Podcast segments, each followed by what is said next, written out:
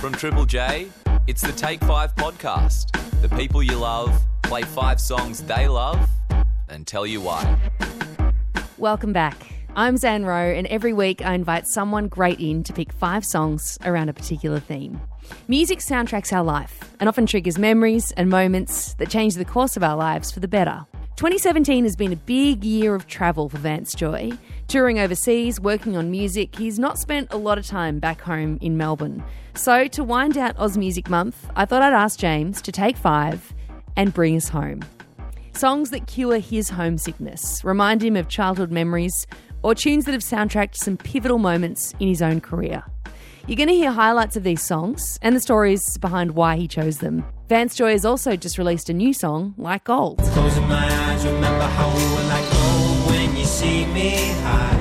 If you need me, babe, that's the way it was. That's the history blue. How we used to. And given he's been so busy, I asked him how long this song had been around for. I guess the the first part of that song I wrote at the start of 2015. I'd been in LA doing some uh, songwriting. Uh, it was just like one of those things where uh, you get into a room with like a bunch of different people, and it was kind of writing for pop acts, and I, it was the first time I'd ever tried that. I've only done it a couple of times, but um, it was a whirlwind experience, and it actually really was awesome. I went, I came back from that trip with a couple of songs in my pocket. Uh, one of them was "Fire and the Flood," so I was like, oh, it was a really awesome creative experience. And I came home, I must have just been nicely shaken up, and um, I just remember being at home and I started playing the chords to what became like gold, and just humming the melody. And then uh, I held it. I guess I had it in my pocket for about a year and a bit, and then I went into a studio with uh, a guy called Dan Wilson, who's a um, really great songwriter. He was in a band called Semisonic that wrote that song "Closing Time." Yeah, yeah, yeah. and he has a really great setup at his house in LA. And we, um, I just showed him that idea, and um, I don't know, we just had a really good chemistry that day, and um, basically came out of that day with uh, the complete song. So yeah, it was a, it was nice. It's nice when you have an idea lying around for ages and it actually comes to fruition. And it happens more often than not, doesn't it? Whenever I speak to songwriters, you know, uh, very often there's songs that have got a little bit that's sort of been born a couple of years ago and then you add to it. You know, songs can often take a while. They're not all that sort of half an hour sitting hungover on your front porch like Bernard Fanning and when he wrote Wish You Well. It doesn't always happen that way. Oh God, what a song! Uh, I, I would kill for that to happen. I think he feels kind of guilty that he wrote that on a hangover in uh, in Oh, half an hour's time. But sometimes it hits you like a bolt of lightning. Sometimes it's just sort of seeded over, over years. But we're glad that we've Yeah. heard it now and we're hearing it in 2017. You mentioned that you were writing with, I guess, some ideas to give music to pop songwriters. Is ghostwriting something that you've been exploring as well? over the last year and a half, I, any songwriting sessions I did were kind of more aimed at getting ideas for myself out. And even when I was writing for the other artists, when it was good, I felt like when it worked, "Fire and the Flood" wasn't wasn't initially going to be for me, which is, uh, I guess, the song I wrote two years ago. And that song, I guess, it was like, okay, this can be for anyone. And then when I left, I felt kind of like, oh, I've given up this riff that I really liked, and I feel really proud of those lyrics. Like they were lyrics that I was holding on to for a while for my my own stuff. And so I was I remember leaving in my in the car to like the airport, and I called my manager, and I was like, yeah, just like I know that these songs weren't necessarily for me, but can we just put my hat in the ring just in case? You know, because it'd be cool. Because I feel like there's a bit of my heart in these songs, and I don't want to say goodbye to them. So I thought to wind out this Oz Music Month of November, we get Vance Joy to literally take five and bring us home. Five songs that remind him of the place that he lays his hat. And we're beginning with an Australian icon who we just celebrated actually last weekend on Sunday night, broadcasting his Live at the Opera House show to Australia on ABC TV and simulcast on Double J. I'm talking, of course, about the poet that is Paul Kelly. Dumb Things is a tune that you have picked for us to kick off with. Uh, I'm a big fan. I've been listening to his music since I was a little kid. Dumb Things, in particular, was a song that from the album Under the Sun, and we had that playing a lot when I was just little. And I remember running around the house dancing to Dumb Things, and it was just a song I had really no idea what it was about, but I just totally connected with it, and such a great melody and. Yeah, I just love love his music. You know, even when I didn't really know much about him, and then yeah, I guess I've read his book and I've kind of like gotten fanatical and uh, listened to so many of his songs, and I just love his kind of poetic imagery that he uses. And yeah, I feel like his his turn of phrase is such a beautiful thing, and it's such an Australian turn of phrase. When you hear it, it's like it makes me think of home, definitely.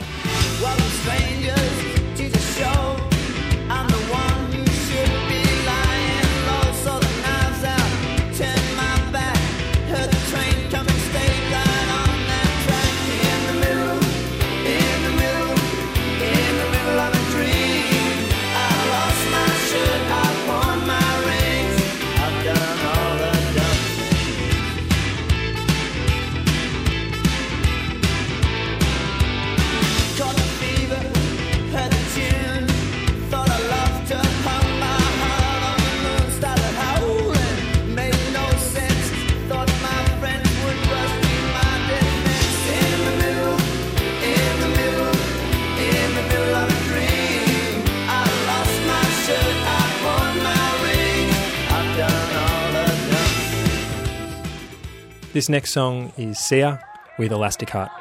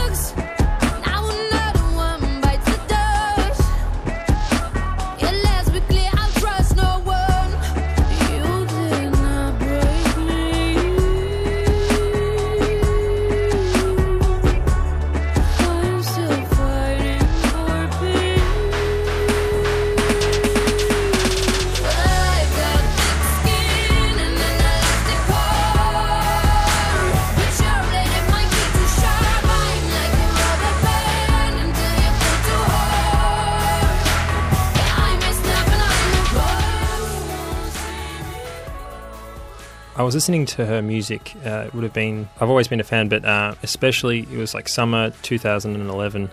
And I was uh, down at the beach with my family, and um, we were listening to her, her album, Some People Have Real Problems. Mm. I think my brother was on her Wikipedia page, and there was a section on the page about how she had a thing called a snaggletooth. and then I was What like, "What is a snaggletooth? I know the phrase, Yeah. but what does it actually mean? Yeah, so I didn't know either. A snaggletooth is a tooth uh, that sticks out at a different angle from the other teeth. Oh, yeah. and and uh, so I remember I had about two songs in my my kit at that point. I was kind of putting together a song, and uh, I decided to use that word in the song, and uh, it's yeah about someone with a snaggletooth, and someone the person singing the song is admiring them and you know loving all their imperfections, and uh, so when I think of Sia, I think of I'm grateful that she that I went on that page and my brother did and I, I came up with that song. And um, yeah I just love but I love her voice and just the power and the emotion. And it's like I feel like e more and more I gravitate towards a lot of great female singer songwriters when they really just rip it. Like I love Lady Gaga in that song Joanne or A Million Reasons and just like tearing it and same with Sia. I mean, no one does it better than her. Mm. I mean, the, the bridge in Alive, it's like, what? this is like foot to the metal. Like, this is on the edge and I just, just straight to the heart. It's that soaring sound. She's talked about it before in her songwriting. Her formula is victim to victory. And when she kicks into Yeah. the victory mode, everyone's behind her. The shivers are down the spine. it's an incredible moment in every one of her songs. When she that. when she tours next week, um, does those two big stadium shows in Melbourne and Sydney, she's going to have Amy Shark as one of the many female support acts, an all female stadium show, which is cool to see So good. on those two shows. And Amy's someone who you just played a bunch of shows with as well in North America. She's been doing some great things with her breakthrough song Adore over there in the Northern Hemisphere. Was it kind of nice for you to have someone from home to join you on that tour as well? Yeah, it was it was great.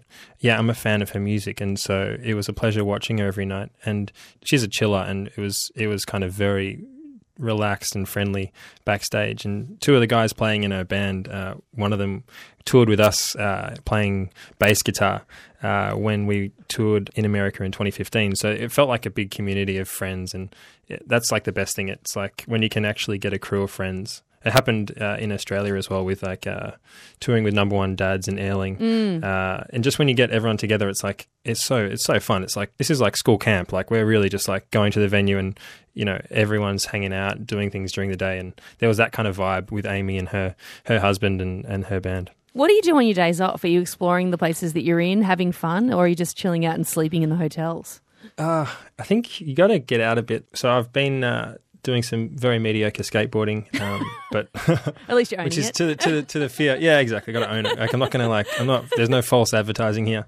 But my trumpet player is like decent. He's got some chops, and um, just recently, uh, the bass player Jono and Will, uh, who's on saxophone and guitar, they also bought skateboards. So there's four of us in skate crew. So if there's a day off, you got your own skate squad. Cute. got our own skate squad. Jono got the best deck ever. It's like this pink grip tape. Like it's like the most badass deck in the world. but like we just like you know, especially some of these places in between cities. Like you'll be in a place in Texas, which you know, it's just like a mall, and there's like endless car parks, and it's like. This is we got to do something, you know, to like make today special. So, Yeah. skateboarding, skateboarding is good. Going for hikes, anyway, anything that can just like change it up a bit. You mentioned Number One Dads, and the guy behind that is Tom Iansek. His other band is Big Scary.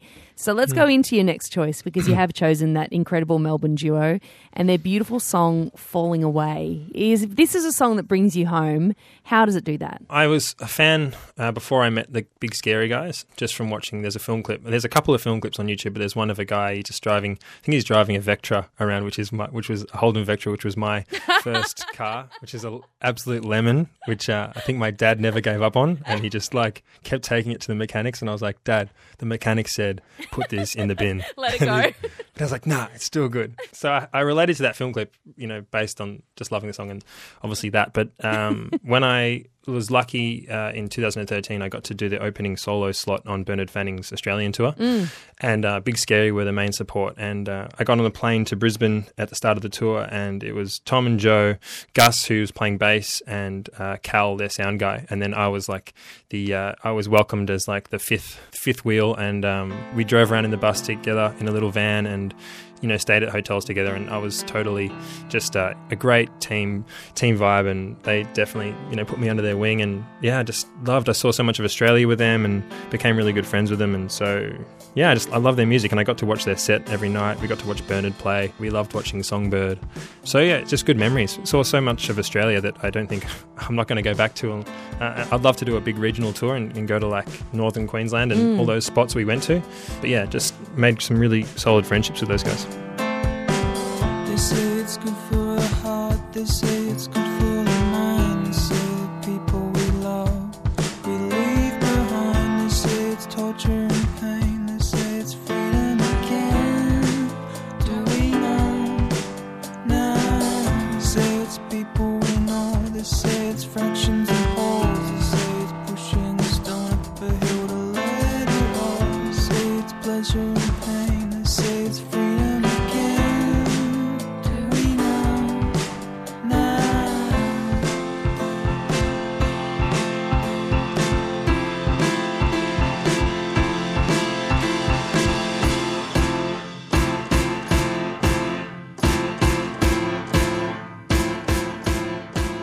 song uh, I've chosen is Johnny Flynn's The Wrote and the Writ. They're taking pictures of the man from God.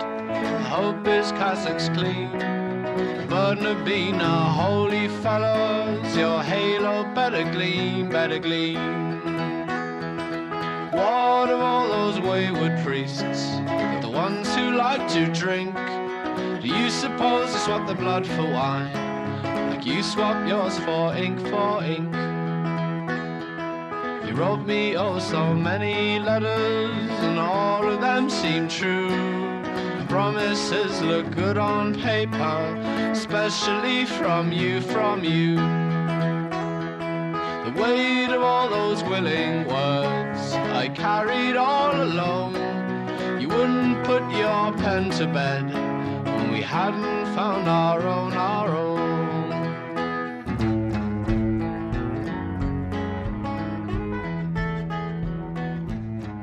How does Yeah. Johnny Flynn take you home? I've never heard this song before.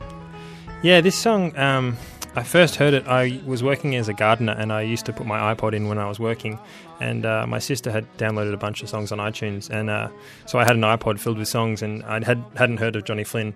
But I ended up listening to a few of his songs uh, at work. And um, I fell in love with that song, Wrote and the Writ. I remember thinking at the time, like, I was like, I love the way this song feels, like the instrumentation and just the builds and, and stuff. And um, I went home that day after work, and I don't know why, but I just typed in Northcote Social Club, and um, totally randomly, he was playing that night. Like, it was so crazy, He especially to me. He incepted you. He incepted me. He incepted me, and like not only was he playing, but um, a guy who I'm I'm friends with and who you know would always see him play around Melbourne. His name's Jim Lawrie.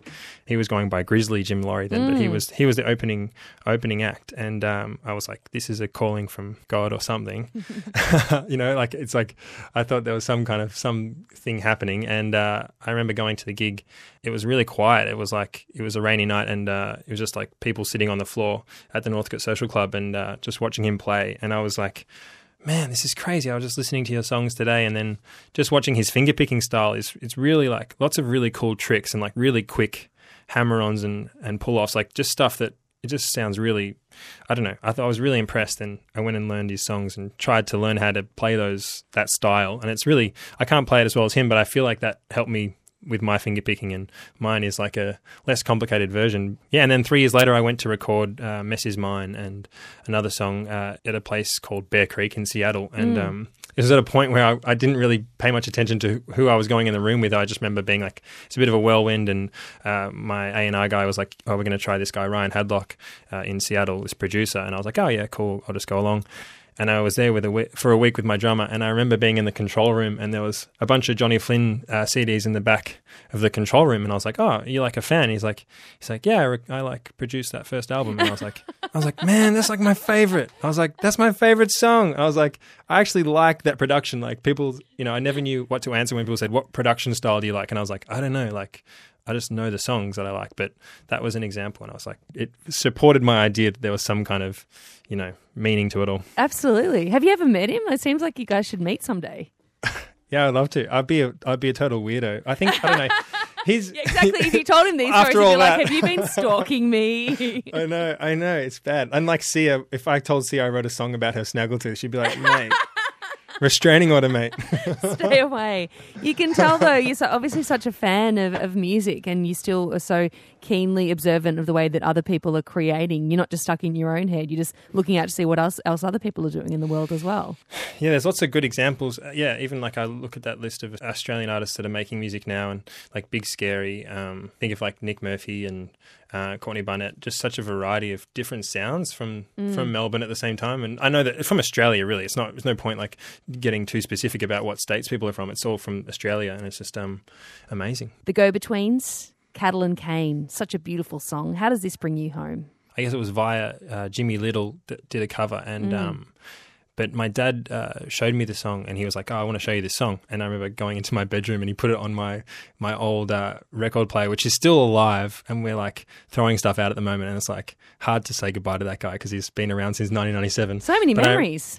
Yeah, and so I've, and so that's he, he played me that song, and I just remember him being like specifically about the line, um, his father's watch. He left it in the shower, and I remember my dad was like clearly like he was moved by the song and like by the imagery and the the language and uh, even just the sound of the instruments was like transporting. As a kid, when you see like whoever you love or whoever you admire being affected by a song, it's very yeah, it stays with you, and you kind of think, oh, this is an example of music. This is like where the bar is. So, this song I just have always had in my head, and I actually got to see see it performed by Jimmy Little um, at a music festival in Queenscliff in the Queenscliff Music Festival in 1999. And my little sister and I, we were sitting right at the front of the stage and seeing him sing it, and um, you know, listening to the original, it's like such a special, strange kind of rhythm, and I think yeah, I love playing it. Like just even just playing it on my guitar, just that riff, and it's like such an amazing song, and yeah, always brings me home.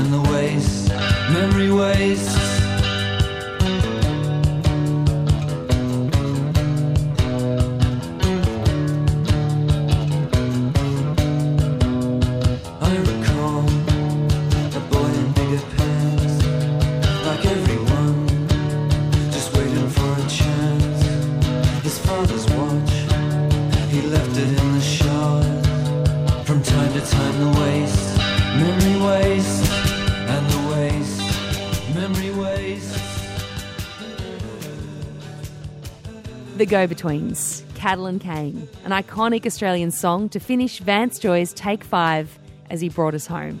Hearing the musicians we love talk about the songs they love is exactly what makes the Take Five so special.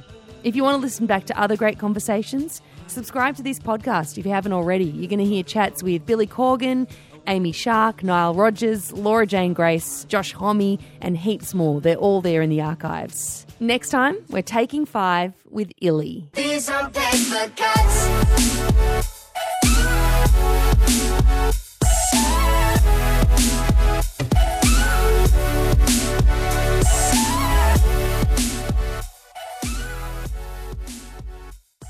We're hurtling towards the end of 2017, so Illy is going to give us his year in review next time. Hey, this is Amy Shark. This is Joshua Homme. Hey guys, Kate McCarthy here, taking five. Hey, this is Royal Blood. This is Kuchka. Hey, this is Sam, And this is Sarah. and today we're taking five. Hey, this is George Maple. Hi, this is Touch Sensitive. This is Rosie Waterland, and I'm taking five with Sam. The Take Five podcast. The people you love play five songs they love and tell you why.